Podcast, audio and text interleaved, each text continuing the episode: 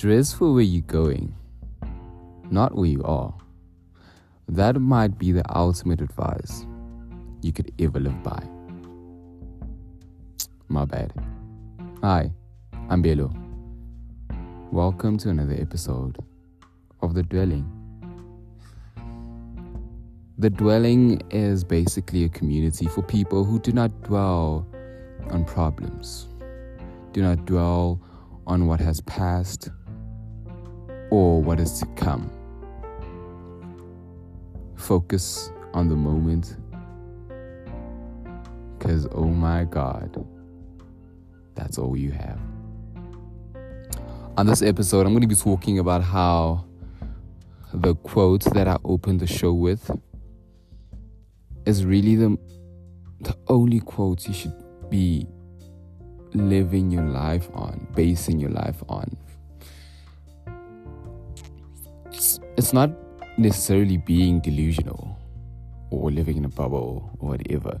It is you stepping into your truth. The truth that you were not told by society or people around you. Because majority of the time we only believe things if more than one person says it to us if one person says you're beautiful, you have a hard time believing it. But as soon as you log on to social media and post a picture and get all those likes, that's the only time you believe it. That shouldn't be the case. What I want to stress on this episode is don't wait for the perfect time. Don't wait until you have the money. Don't wait until you have clothes. Don't wait until you live in that neighborhood.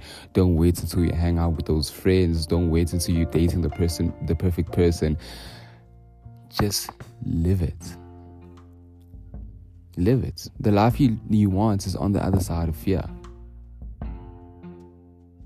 That is the ultimate form of manifestation, in my opinion where you just go for it. Be that person, move like that person, consume what the person that you have in your mind would consume.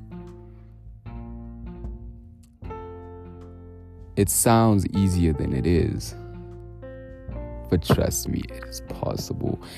And when it finally happens, you won't believe it either. When people ask you how you did it, you just tell them that you just did it. It's kind of complex, but thank God for language that we can kind of explain it. So I'll say to you today I don't know what time you're listening to this episode but the next day, I want you to be that person. Move like that person, speak like that person, consume what that person would consume.